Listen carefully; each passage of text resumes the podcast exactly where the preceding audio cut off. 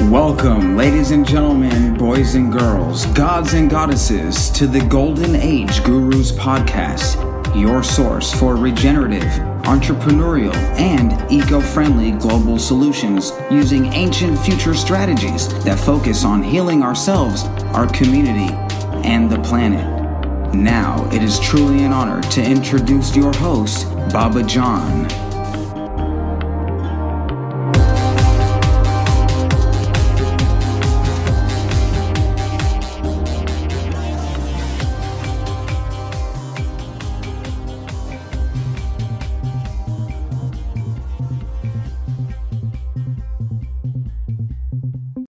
Good morning, Golden Agers. This is Baba John.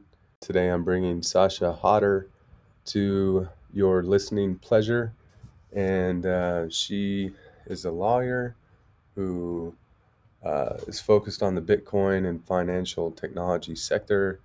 She helps her clients navigate evolving regulations around state and federal money transmission, security laws, privacy laws, and all other regulations that apply to Bitcoin and other digital assets. So she's helped me in the past with uh, the Save DAO um, project, and uh, which is basically a Bitcoin LLC. So I'm going from uh, legacy LLC to a Bitcoin LLC. They call them BB LLCs essentially. And so, in order to get my community up to par and participating in this DAO which is um, pretty exciting. I'm I'm chatting with her about current the current situation and bringing to you guys some understanding of what we're dealing with as far as uh, innovators making the golden age happen. It probably will have something to do with uh, Web3 and the tokenization of businesses and de- decentralization of networks. So, without further ado, I bring to you Sasha Hodder of hodlcast.com.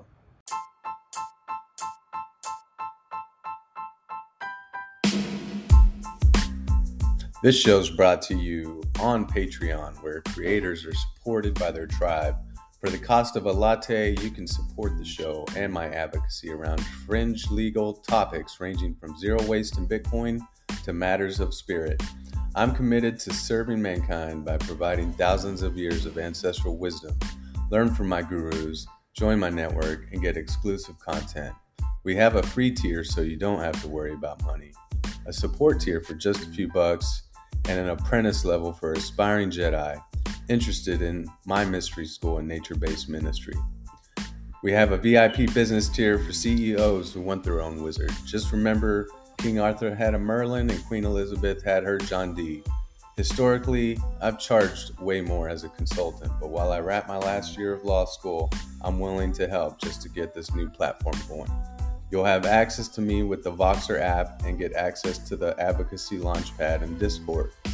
Sponsorship is sold separate. If you're interested, message and visit patreon.com, P A T R E O N dot com forward slash golden age gurus.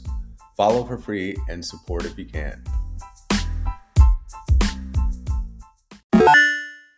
You might have been, uh, for whatever reason, a little bit early, but now it's like crypto has gotten more I guess yeah. mainstream, and so has the zero waste, like you know, t- discussion.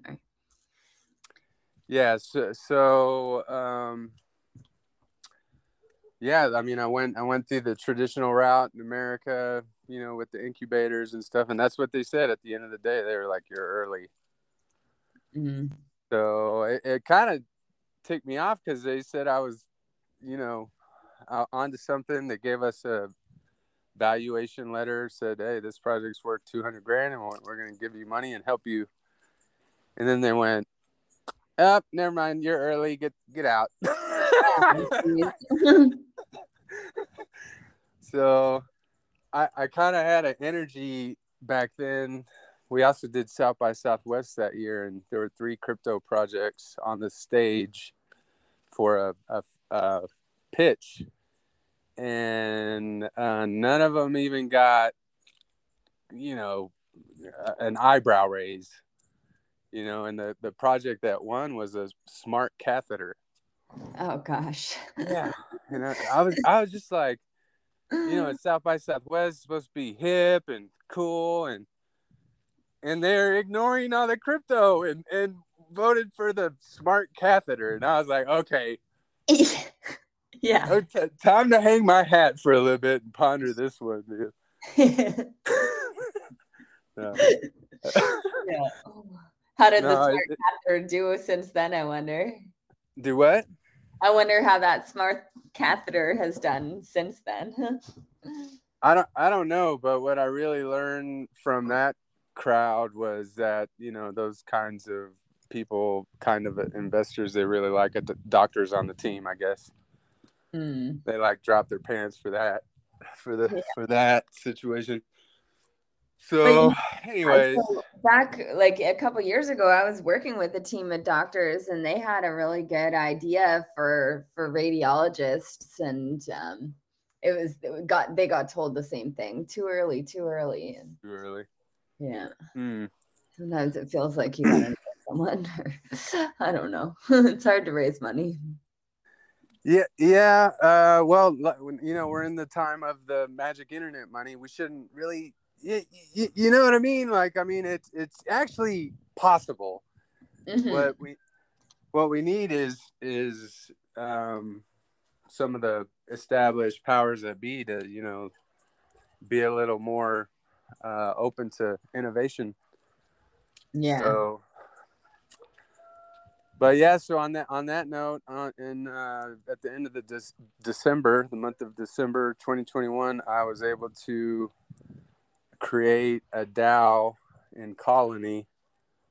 Um, so you know, I was kind of confused during all this COVID stuff, and and um, haven't really been trying to uh, do anything with the crypto project, mostly because it felt like I, I just needed to kind of look at the landscape and see it see it evolve a little bit legally and uh, tech wise, and and you know, it just kind of happened uh, in December that I was able to plug that ERC20 token save into the colony and uh, unlock it for the Gnosis chain is they're using for that. Oh, very cool. And um, you know, and then I came out here to Guatemala and, and uh, the seeds, the head seeds guys like was renting my house. so it's it's just you know that's how I think that's how I kind of feel like things should be just flowing, you know, and happening on their own merit and energy, you know, and like let let God do it, you know. Mm-hmm. but uh, so that's kind of what it feels like right now. Is is um, there's some momentum, there's some progress, there's some innovation, there's all kinds of new funding mechanisms. Um, hell, I was just reading this morning about DAO to DAO stable coins. And um, I, I really wanted to just reconnect with you. So I'll just go ahead and say we've started. Okay. yeah. And uh, yeah, so just to give everyone a little background, Sasha uh, helped us with some legal back in when we were working on this project and we we just kind of got stuck because we filed a couple times with the Texas um, government to create a entity for the crypto project, but they just turned it down. They turned it down like two or three times, and um, so coupled, you know, that and the COVID and all this stuff, I was just like, okay, I don't see a I don't see an opening here right this second. But right now I see an opening. Right now I see that it's probably uh, very doable. Mm-hmm. And uh, thought you might have some interesting uh, things to say about, you know, the, the crypto market, being that you are an expert, crypto lawyer extraordinaire. and uh, so, if you want to just like give a little bit of um, background on yourself. Sure. Yeah. And, well, thanks. Thanks so much for having me on, and it's it's really nice to reconnect with you after it has been a couple years, I guess, uh, since you know since we were working on that Save project. Um, yeah, I, I, guess I got into crypto back in 2014. I uh, well, I had started hearing about it earlier than that, but I was living in Canada, and when I moved to the U.S. to go to law school, I was uh, hoping that I could use Bitcoin as a way to transfer money back and forth between Canada and the U.S., like my Canadian bank account, and it didn't work that easily. I thought it, you know, I heard actually all these talks about, oh, it's great for cross border payments and whatnot, but I didn't understand yet that it didn't really connect to the banking system. It was, you know, great for it. It is great for cross border payments, but if you need to cash out, um, you know, it's still still pretty challenging. But mm-hmm. uh, I just started going to a couple meetups in Florida and I went on Upwork and uh, got a got a job as a compliance officer for Bitcoin ATM manufacturer and operator, and kind of learned the whole landscape at, at, that time. You know, the, the big question was, you know, is this what is this thing? And when we're selling it at the Bitcoin ATMs, you know, was it uh, the same regulatory structure as selling a bag of chips, or you know, as we discovered, it was quite a bit more than that. Um, we had to go through all the state by state, you know, analysis of, of the money transmitter rules and the FinCEN registrations. And uh, I, I, we hired an, an, attorney from big firm, and they paid them. Uh, the company paid eighteen hundred an hour, um, and I realized I'm like, okay, this be a good a good industry for uh, you know my future law career. I don't nearly charge that much an hour, but uh, but it's been fun to watch it kind of unfold all the different things, you know, through the ICO bubble and all the money that was generated there. And then now, you know, looking at what's going on with the NFTs and the Web3 and seeing what's, you know, just watching as the industry kind of develops and matures and all the new entry, new entrants coming in. So it's, it, it has been a really exciting journey. Um, but uh, you know the core the core laws are still pretty much the same it's just watching how people navigate like ways you know ways to not have to uh, you know be as encumbered by them and, which you know really at the core of that conversation is decentralization which is something i i think is very important. Yes. Yeah. i'm so excited about what i see going on.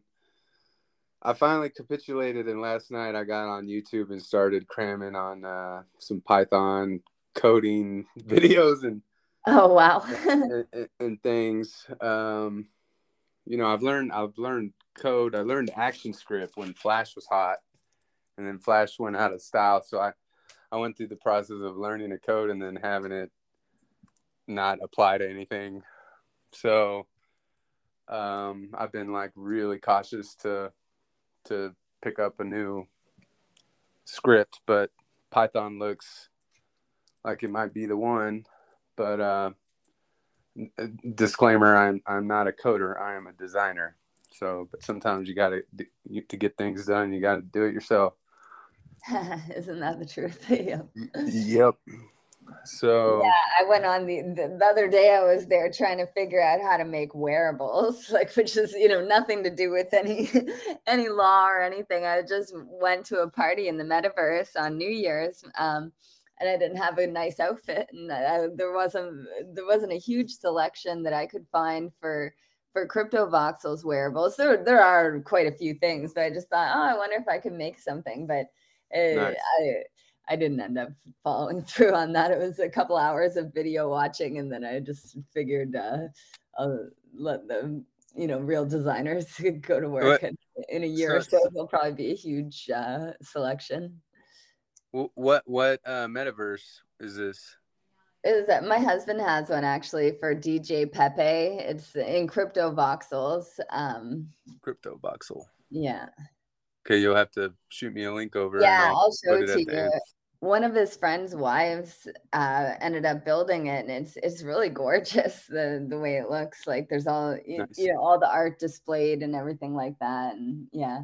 I, I haven't gone in I haven't gone in and explored a lot of the other ones. I I wish I had have been a little earlier on those, but uh, the what's the big one? Um, Decentraland. It looks like there's a lot going on there.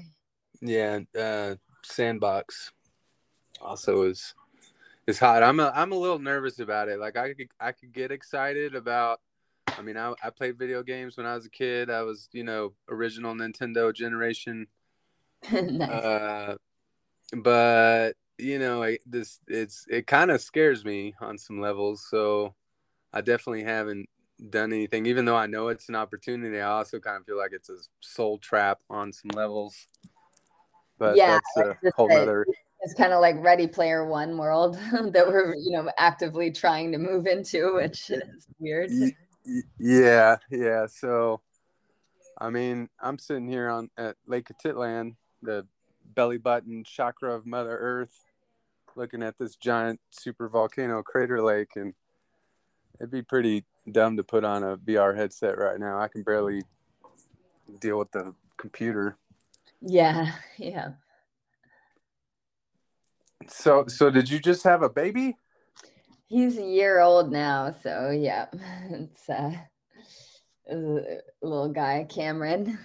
Nice. he just started walking, so that's been exciting. Congrats. And you have oh, thank you. You have a couple kids, don't you? I do. Yeah. I do. Right. I have four. Four. Wow, that must yeah. keep you busy. I'm building my own tribe. Yeah, no doubt. That's awesome. How old are they? I have a five year old, eight year old, 10 year old, and 13 year old. Oh, nice. I have a, a 12 year old stepson. So, oh. yeah, is very into skateboarding, which I, I like because for a while he was just into Fortnite. And I remember right at the beginning of the pandemic, I got him a skateboard and I wasn't sure if he'd use it that much because like he didn't seem he it would be always a struggle to get him to come out and like play you know baseball or anything and for some reason he really took to the skateboard and when we moved we were living in dc when it all uh when when everything started you know the covid whatnot and we moved down to Jacksonville, Florida. And then he didn't have a ton of friends here, and he was still doing the online school, like with his class in DC. But he he would go to the skate park by himself and just you know play around on it, and then it's become like his favorite thing. So it's, it's nice to see. Beautiful. So, are, are you planning on uh, getting back into the podcast game? I, I was thinking about it episodes, right? Yeah, I just restarted my firm and you know, uh, on your advice, any listeners, you know, a 15% discount uh, if you mention this podcast. But, uh, but yeah, so I think the podcast, I used to do the Hodlcast. It was really good for just having having conversations with experts in various areas of of practice like of the crypto world so i think it helped my knowledge a lot and over the last year and a half i haven't really been doing it and i feel like i'm not as sharp with everything as i was when i was doing the weekly podcast for sure so yeah i'm going to start it back up. Just got to find time for everything that's the the challenge. Yeah I, I, highly recommend uh, to listeners the uh, john mcafee episode, which uh, probably died right after. Yeah, I might have been one of the one of the I don't I'm sure he did other interviews, but it was very close to when he got it was like a week before he got arrested and then um I hope he's not dead. I hope he's out on a boat somewhere, but we will never know, I guess. Yeah, that well, guy... so you know, most people believe he is dead. But I'm oh, holding man, out. He's so funny. He was. Here he is. Yeah. He's a oh real interesting person. Mm-hmm. So what what can you uh, what kind of intel legal intel do you have for us? Um, I know you you said you're not as sharp because you've been Um, well, working. Working I was working for, uh, in house the last year at Exodus yeah. Wallet, so I I actually learned a ton over the. It was like drinking from a fire hose, really. Um, in the securities law side of things, Exodus did a big fundraising where it was. I think it was the first ever tokenized. Uh, you know, well, lots of companies did tokenized fundraising, but they did it. Exodus did it in a way that um, you know, they got the stock is listed on T zero and you can hold it in a self custody fashion through the Exodus wallet. So it was a really, really interesting and unique offering that um, you know it sold out in a pretty quick pretty quick time time frame. They raised 75 million in about a month and then uh, got it listed on t0 which is you know a platform that sells uh, you know security tokens which that whole industry hasn't taken off fully yet. And even the volume on T0 is pretty pretty light but it's it's a path that I think will will probably be a big a big part of the future for for a lot of crypto companies especially with that infrastructure bill that, that came out you know in another year they're wanting everyone to consider themselves brokers. So the um so it was, it was, it was i learned a lot about securities and uh and how to you know even just how to operate as a public company. There's so many so many different rules that you have to follow to make sure you're, you're following every um, you know every part of the sec's guidelines and then doing uh, stock offerings for the staff like the insider trading policies and getting everyone stock options or rsus and so it was it was it was pretty cool eh, um, being there. But but yeah, now, now, now that I'm back, uh, you know, in private practice, the seems like there's a lot of activity going on in the Bitcoin ATM world, or that's at least uh, like an area that that I seem to know. Or you know, one of the one of the banks in Miami are referring people to me to get these independent reviews and looking at a lot a lot more companies have gone the road of actually getting their money transmitter licenses and then once you have that you can really operate there it, it does open a wide door of what what companies can do um, you know from a before it was looking like everyone wanted to not have their money transmitter license because it's a big pain in the in the derriere to to jump through all these hoops, get all these surety bonds put in place, and then you have to send send them your send the, each state your transactions every quarter, and um, you know it's it's and you have to pay quite a bit to apply for the licenses. But once you have it, you can operate as an OTC desk or basically like a custodial exchange. So it's uh what does OTC stand for?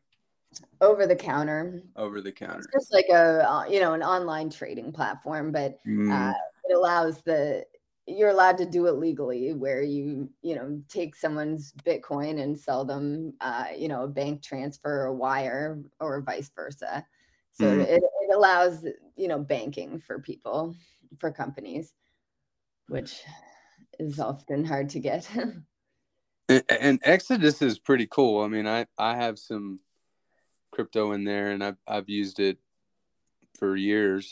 Um, so yeah, growing you know, really fast too, and like really moving into the DeFi space, and uh, you know, trying to work like they just got a new NFT platform, and the CEO is quite. I think he's quite a visionary um, with what he wants to do. He wants to help half the world exit the traditional financial system by 2030. So it's uh, wow. Uh, a big goal, but I, if anyone can do it, uh, hopefully he can. yeah. Yeah. So so that's you know that's that's the side, you know, a, a public company and uh, bigger with um, maybe resources to go through all that. But what about um, startups? And um, you know, because a lot of I mean, there's there's going to be a lot of startups happening, you know, with mm-hmm. all this stuff, and there there are startups happening. I, like I said, I put Save through the local Dallas incubator um, infrastructure for new technologies, and they they were kind of afraid of crypto, and went for the smart catheter again and again. so, so it, it, was just it was just really weird for me, like like to to be in this space that's supposed to be looking for innovation in tech, you know, and it's so obviously in this space, but you know, you still had the status quo preventing a lot of um, openness to the to the newness of it, you know. Mm-hmm. So, uh, you know, I probably make a song out of that. yeah, yeah. Maybe it'll come to you tonight while you're uh, doing yeah. your. um, it'll come to me. yeah.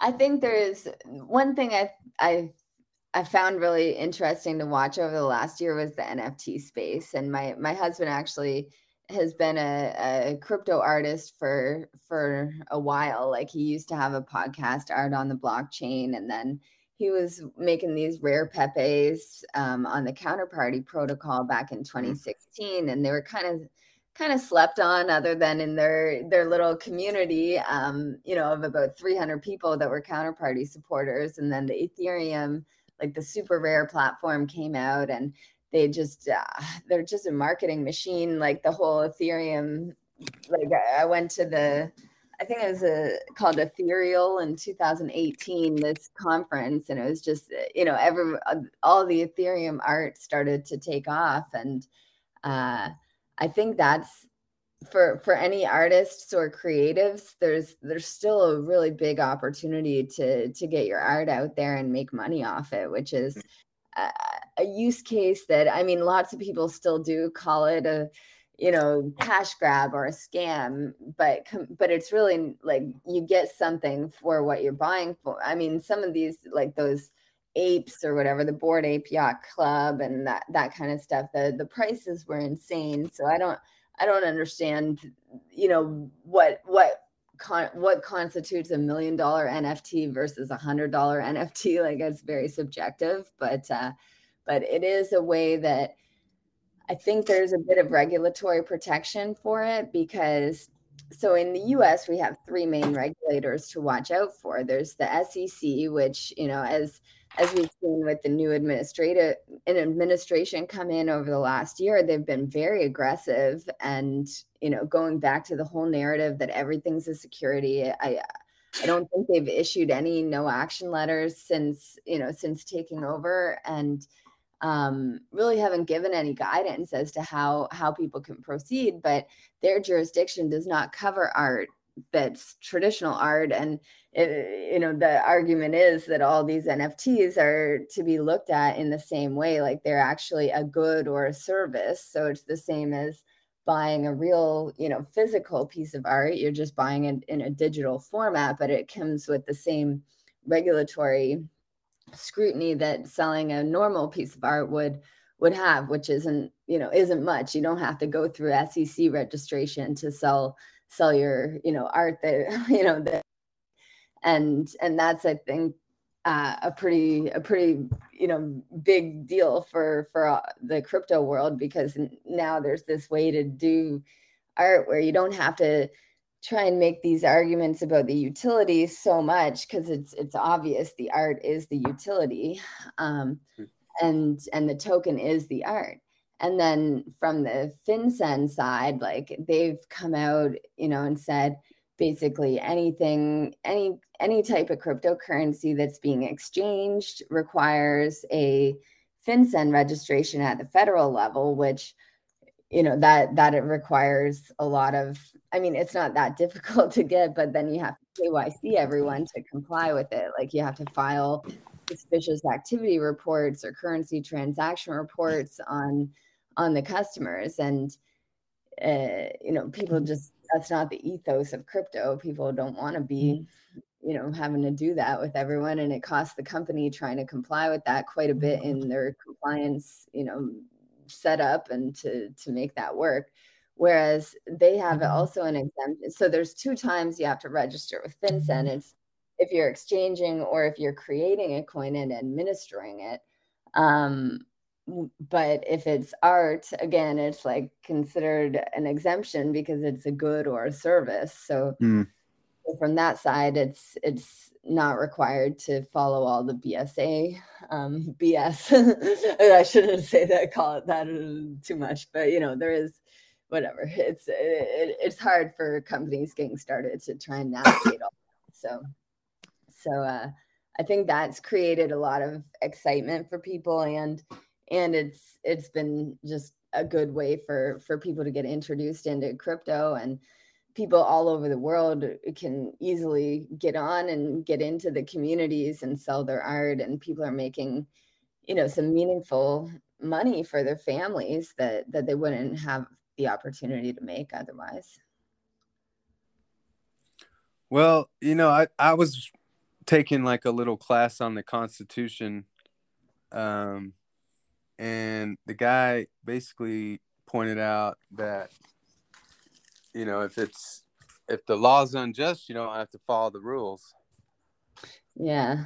That's a, that's one way to look at it but it's a little bit of a scary way or it's hard to hard to get investors or to get a bank account if you're if you're not following the rules. So it's, it's sure you can do it and you can take the risk but it's it's difficult to scale your company if if you're sitting outside the regulatory uh, regime. Well, that's that's that's a good uh, argument for following the rules. So, like, I I also um, have come to find that a lot of the stuff for calling law is actually code, and um, um, privy to the uh, uniform commercial code book. Yeah.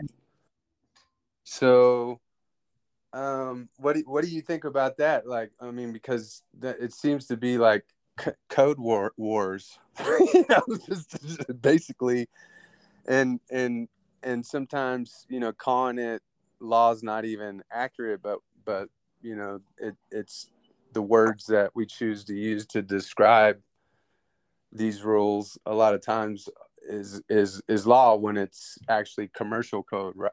am i am i right? Or, or well I yeah i think i think you're right.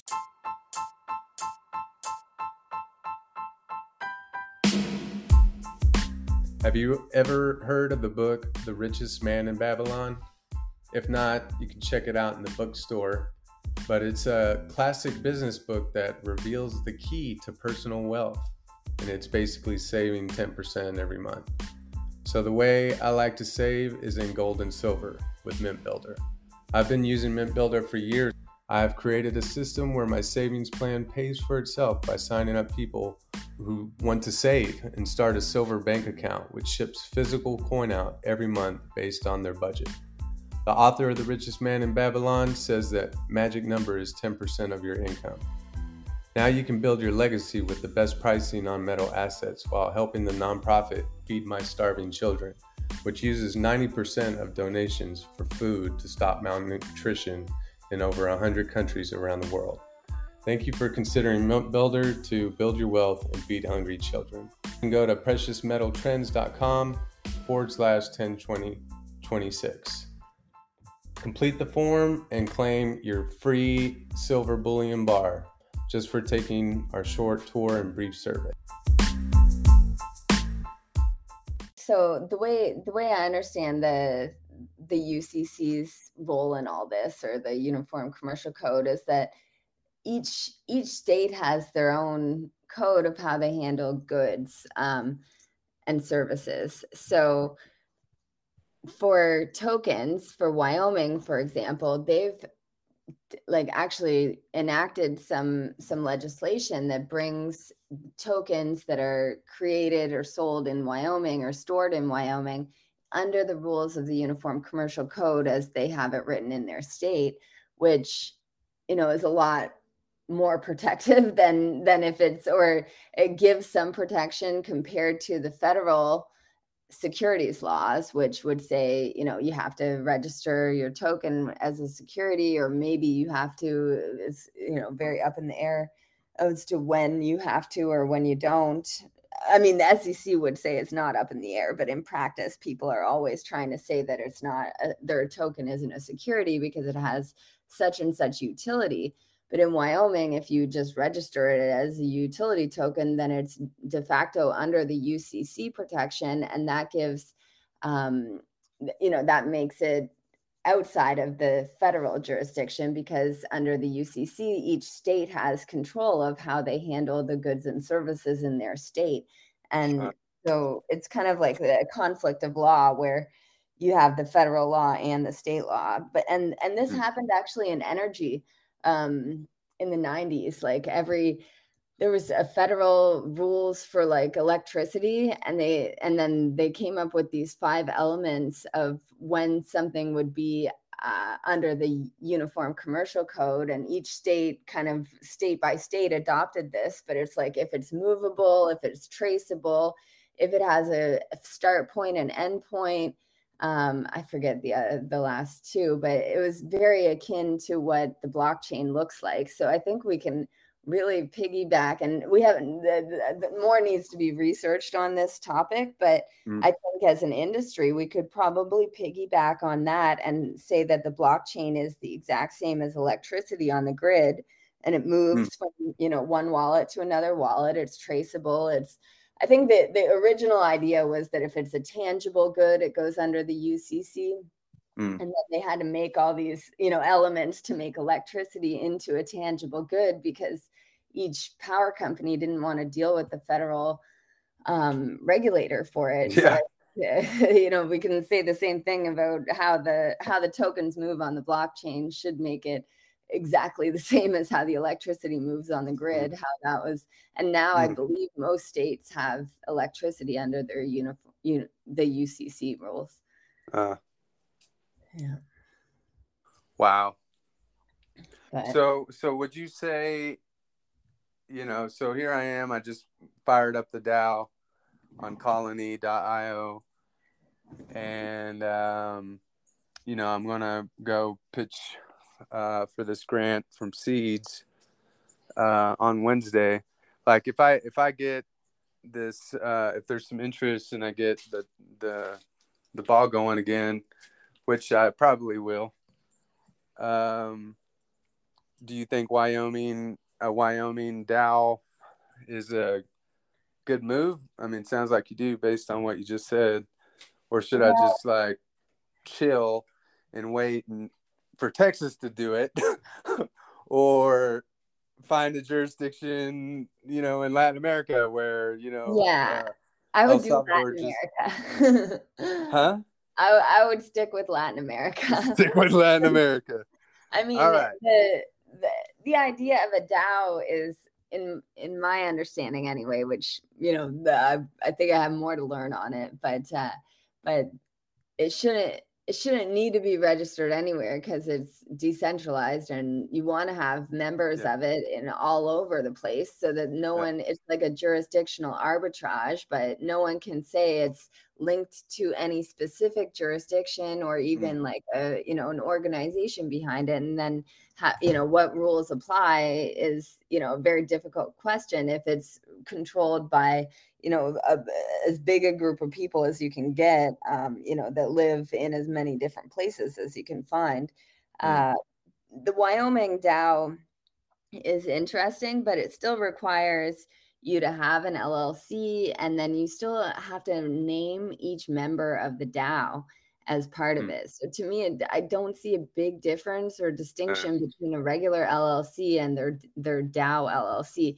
The mm. the difference is, you know, the idea behind creating that Wyoming DAO is that in a normal DAO, it, you know, if it did come under U.S. jurisdiction and you know was charged with something the the every person would be a general partner in it. Like if if someone creates a company and just never registers the company anywhere then that's a de facto general partnership and there's no limited liability protection. So if if a lawsuit was to be atta- was to land then every member of it would be equally liable for you know when maybe it's just one person did something like they stole money out of it. Well the the the good actors out of that aren't going to have limited liability protection against uh, even against their personal assets.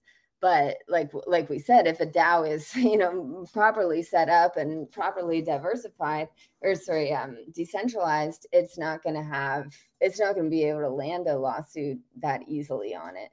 Um what what state are you in again? I'm in florida. Yeah you're in florida. Okay that's where you were yeah, uh, I moved around a few times since we talked. I was in, I think, Jacksonville, then Tampa, then uh, Washington D.C., and then we came. I came back to Jacksonville. All right. So, if you join my DAO, the DAO will be in Florida's jurisdiction, protected by you. so beautiful. Uh, no, it's really, I, I it, it makes me excited to to hear you um, go into that because um, I think you're right, and that's why that's the chosen structure. And I've been I've been I've been thinking, you know, I don't think we I don't think we need like a um, legacy um, filing anywhere, you know, mm. at least for for now. Do, do do you are are you up on the uh, DeFi IDO stuff? Um, a little bit. Wait, what? I'm up on DeFi a bit, but I don't know about I. What's an IDO? I feel dumb asking, but I'm googling it right now. Maybe you could it, just explain. It's it. a it's oh, an yeah. initial decentralized offering.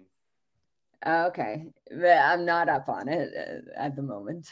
okay, Okay, well, this seems to be the route you know that is available for um, funding these startup projects. Okay, uh, yeah, because it's de- because it's Texas.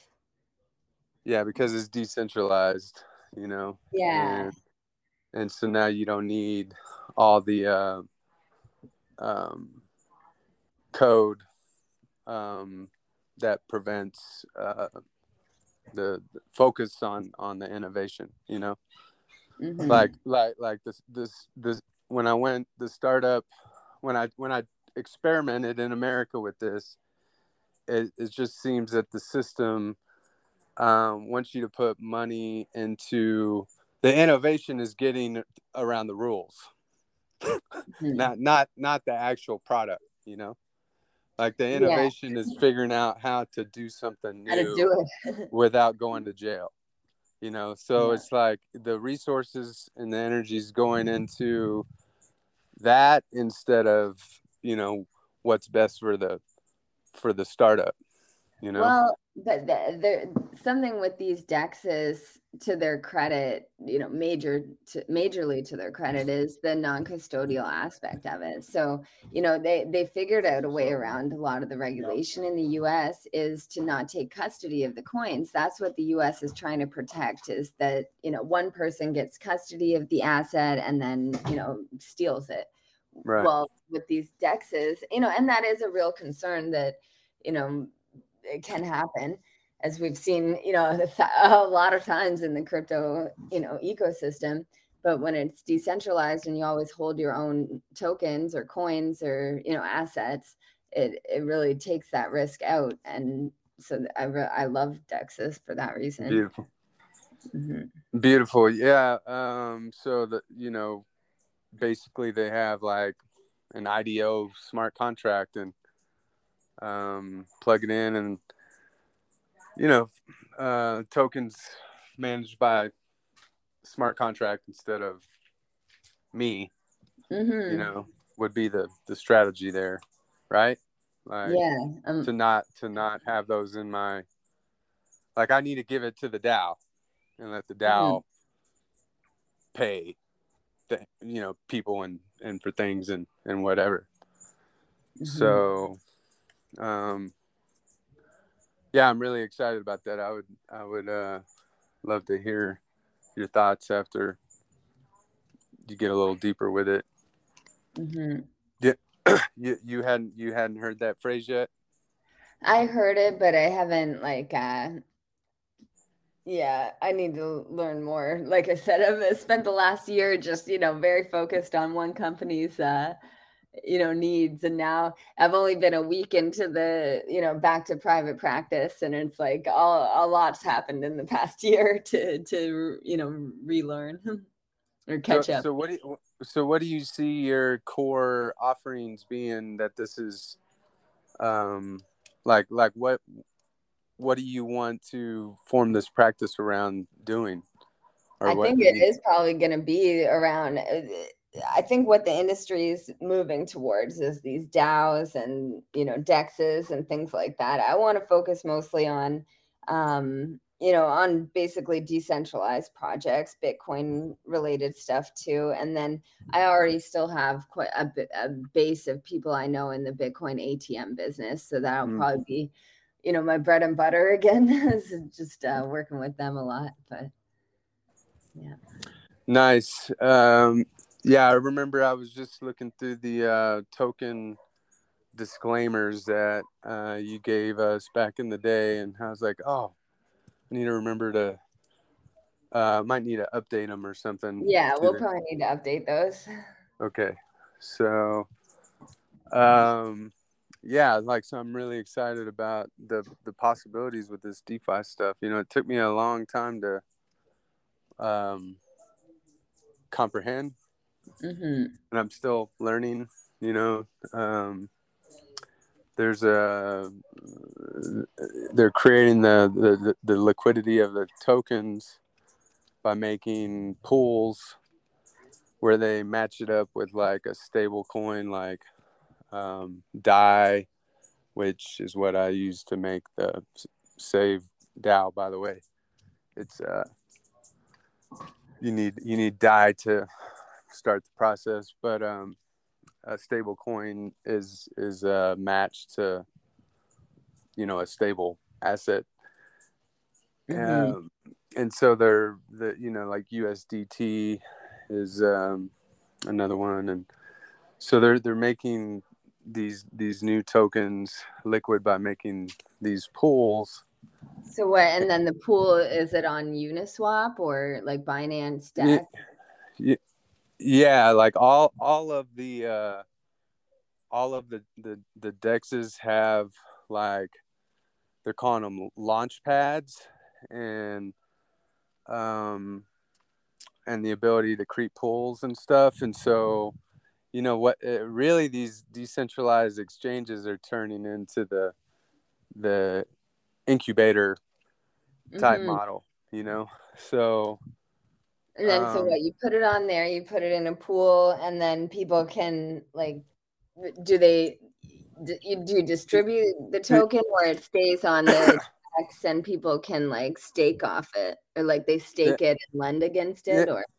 It, you know the, the the staking stuff is is is uh i still got more um learning to do about that as far as the different options but i know what i'm what i'm thinking with with with our project is is basically a profit share token mm. and um type strategy at least to to start and uh, we might need to make another token. And um, you know, the the longer people stake their coins, um, it, it, it, the more vote they have, the more the weight of their vote. So it like incentivizes um, the staking is incentivized because otherwise people could do pump and dumps and, and stuff like that. Yeah.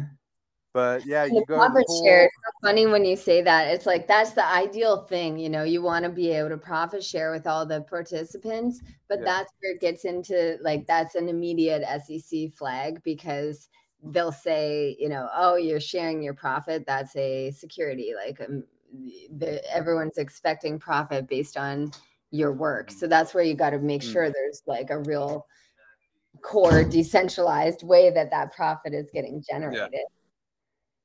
Yeah. yeah, duly duly noted. But um yeah, you would go to a pool and you would give them like stable a stable coin like DAI or um, USDT, and you would get the token that way. And so these these new DeFi like startup token projects are kind of hot, but you know, 75% of them are known as uh, degen.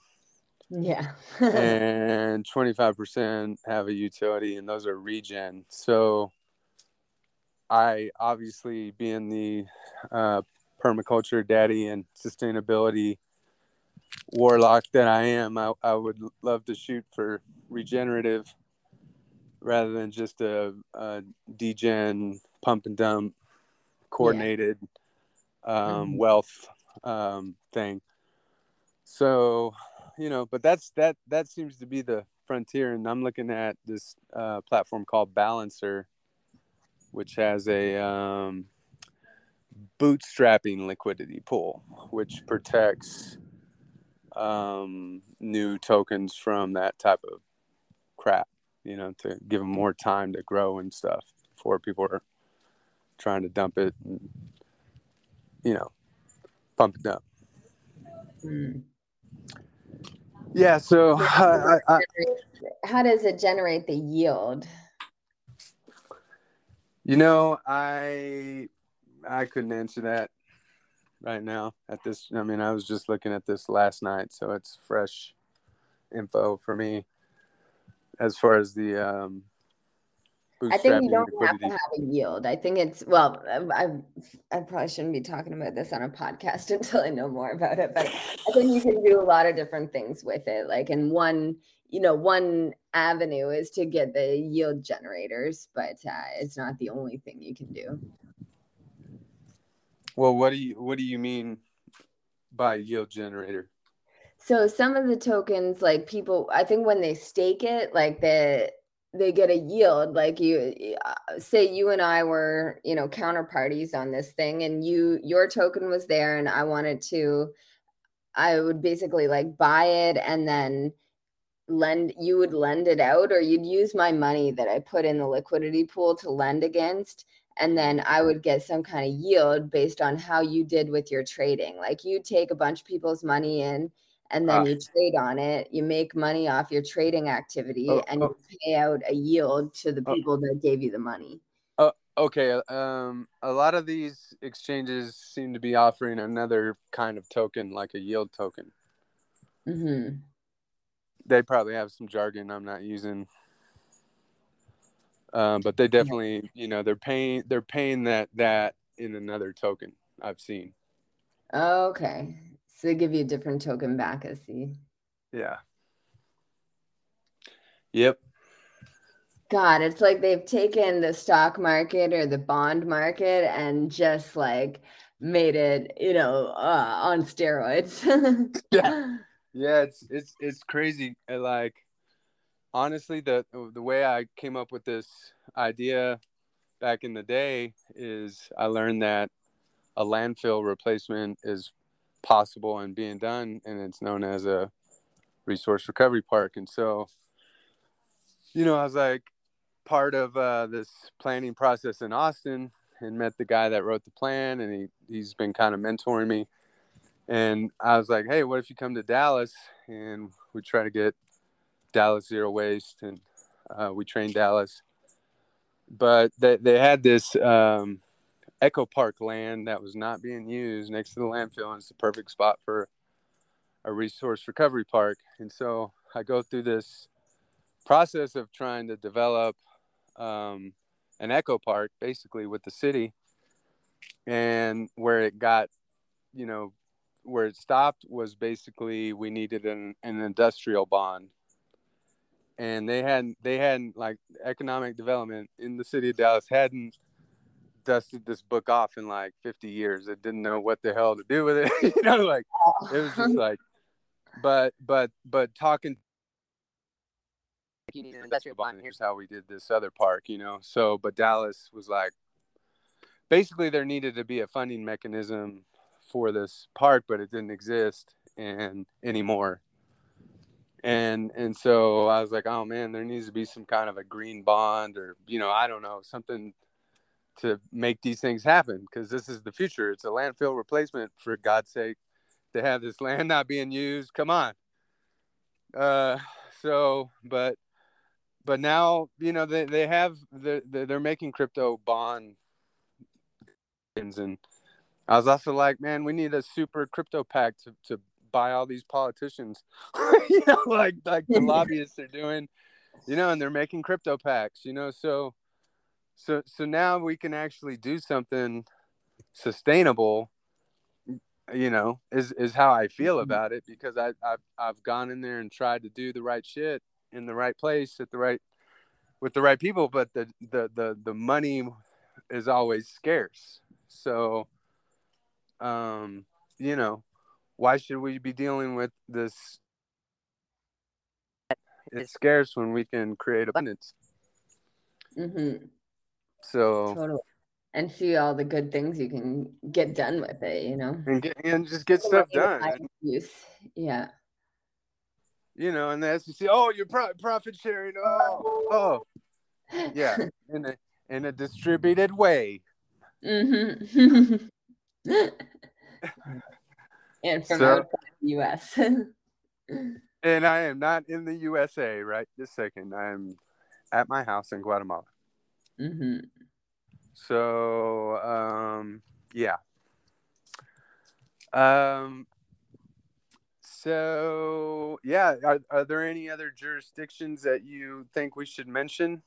We're we're about to hit a an hour here, and so I don't want to keep you too much beyond an hour. Um, but I would like to uh, posit that question.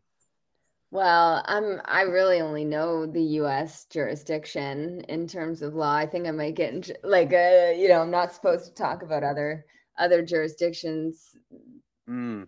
as a whatever, but I think there's a lot of jurisdictions out there that don't have as restrictive. I think we're it might be one of the most restrictive jurisdictions in the US, so almost anywhere is better. It, it, for this kind of DeFi stuff. And then there's some jurisdictions that have in Europe especially that have really favorable tax treatment where you they pretty much don't consider crypto um you know a, a taxable asset so uh, you know the tax and the DAOs is a really interesting question. I don't know, you know, eh, what jurisdiction is it in, and you know what are the tax rules. But I think that eh, the tax question ultimately comes back to where you live or where your uh, passport says says you're a resident.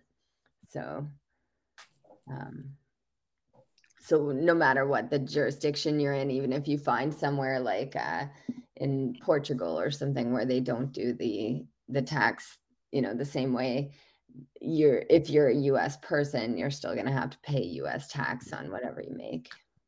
It, it, you know you know I, I think i i saw that if you're out of the country more than half the year that that changes. Do you know anything about that? I need to look into that more too. I was I started reading something the other day on it and I think you're actually what I was reading was it, it, upset me so I turned it off but it was saying that even if you're out even if you're not in the country all those year all most of the time you still have to pay uh pay the US tax like and same with Canada has something like that where you have to pay like an 18% you pay tax to wherever you're living but then you also have to pay an 18% like extra tax for your home country. Mm. Okay. Yeah.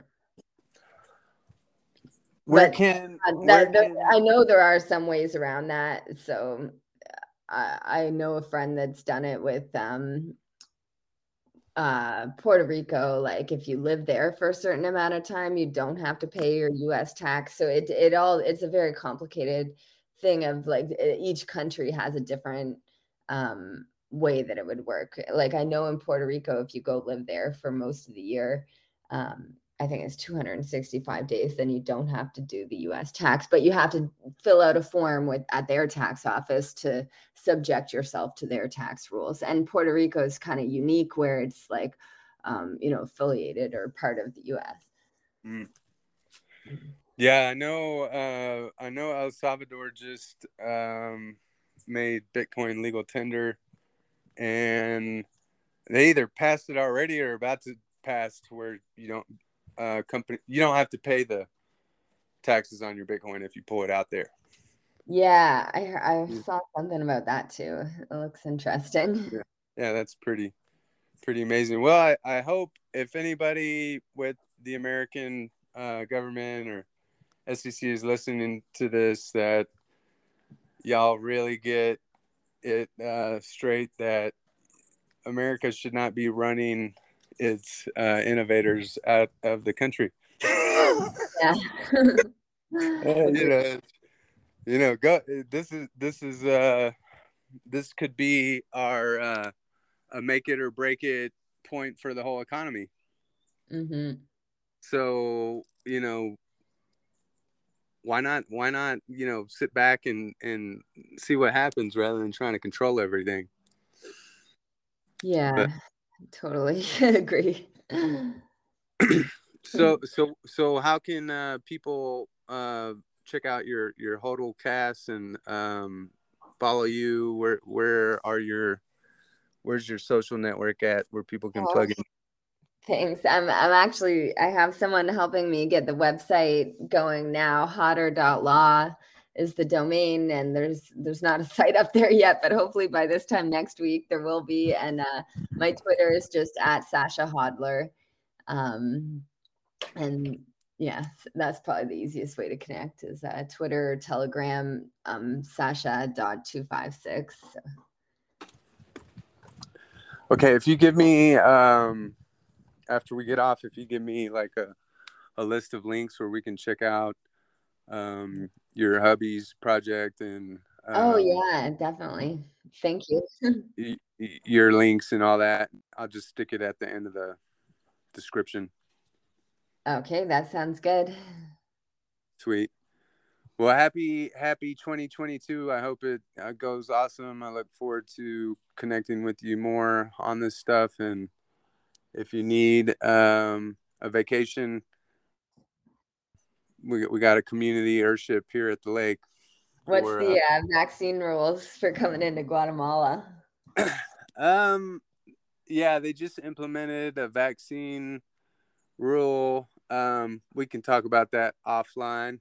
Yeah. um, but yeah, so I think Guatemala went with um, seems to go with my my theory is that that that was an American uh, influencer type situation because I know Guatemala tried to legalize drugs to deal with these cartels, and I know the Obama administration stopped that. You know, said mm. they take away funding. So I've seen them. I've seen them meddle. Yeah, um, they have a tendency to do that, I suppose. yeah, a slight and, tendency. And I, I, I, love I love America, but I also love freedom. And you know, I was a Marine, and um, I was raised on um, the Pledge of Allegiance to mm-hmm. red, white, and blue flags, not red, white, blue, and yellow flags. yeah. All right. So have a beautiful rest of your evening, and um, please send me that those links and it was it was good to talk to you and will do. Thanks so much for having me on your podcast. Uh, really nice to catch back up with you.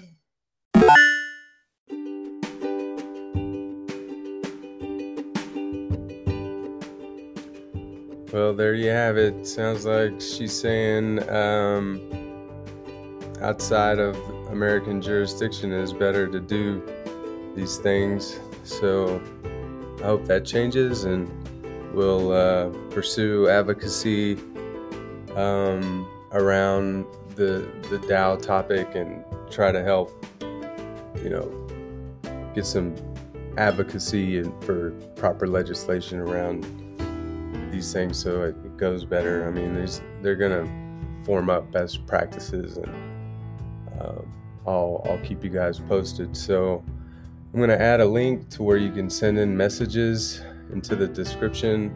It's a new feature I'm going to use, so feel free to do that. I know I've been talking about a lot of health stuff because of the, you know, pandemic, but uh, this is the first episode where we're actually getting into business, and I'll I'll uh, be posting more both health and business golden age topics. Um, also want to invite you to um, this new Discord chat room. Put a link at the bottom um, for the DAO. And uh, if you contact uh, Sasha and mention this podcast, she'll give you a discount on legal services. So I'm sending her the uh, save token um, docs for an update, and uh, that's the kind of thing that uh, she does. So uh, be sure and give her some work if you have it, and uh, look forward to uh, publishing more around the DAO economy. So I'm I'm thinking, you know, there's a new category. It's like the the existing categories are like B2B, business to business, B2C, B, business to consumer, you know, things like that. Now now DAO to DAO businesses are popping up. So, you know, I'm I'm kind of headed my ship in that direction as far as consulting and, and things. So join the Discord and be a part of building this new economy around impact and sustainability and saving the planet. Um, thanks for listening and talk to you soon.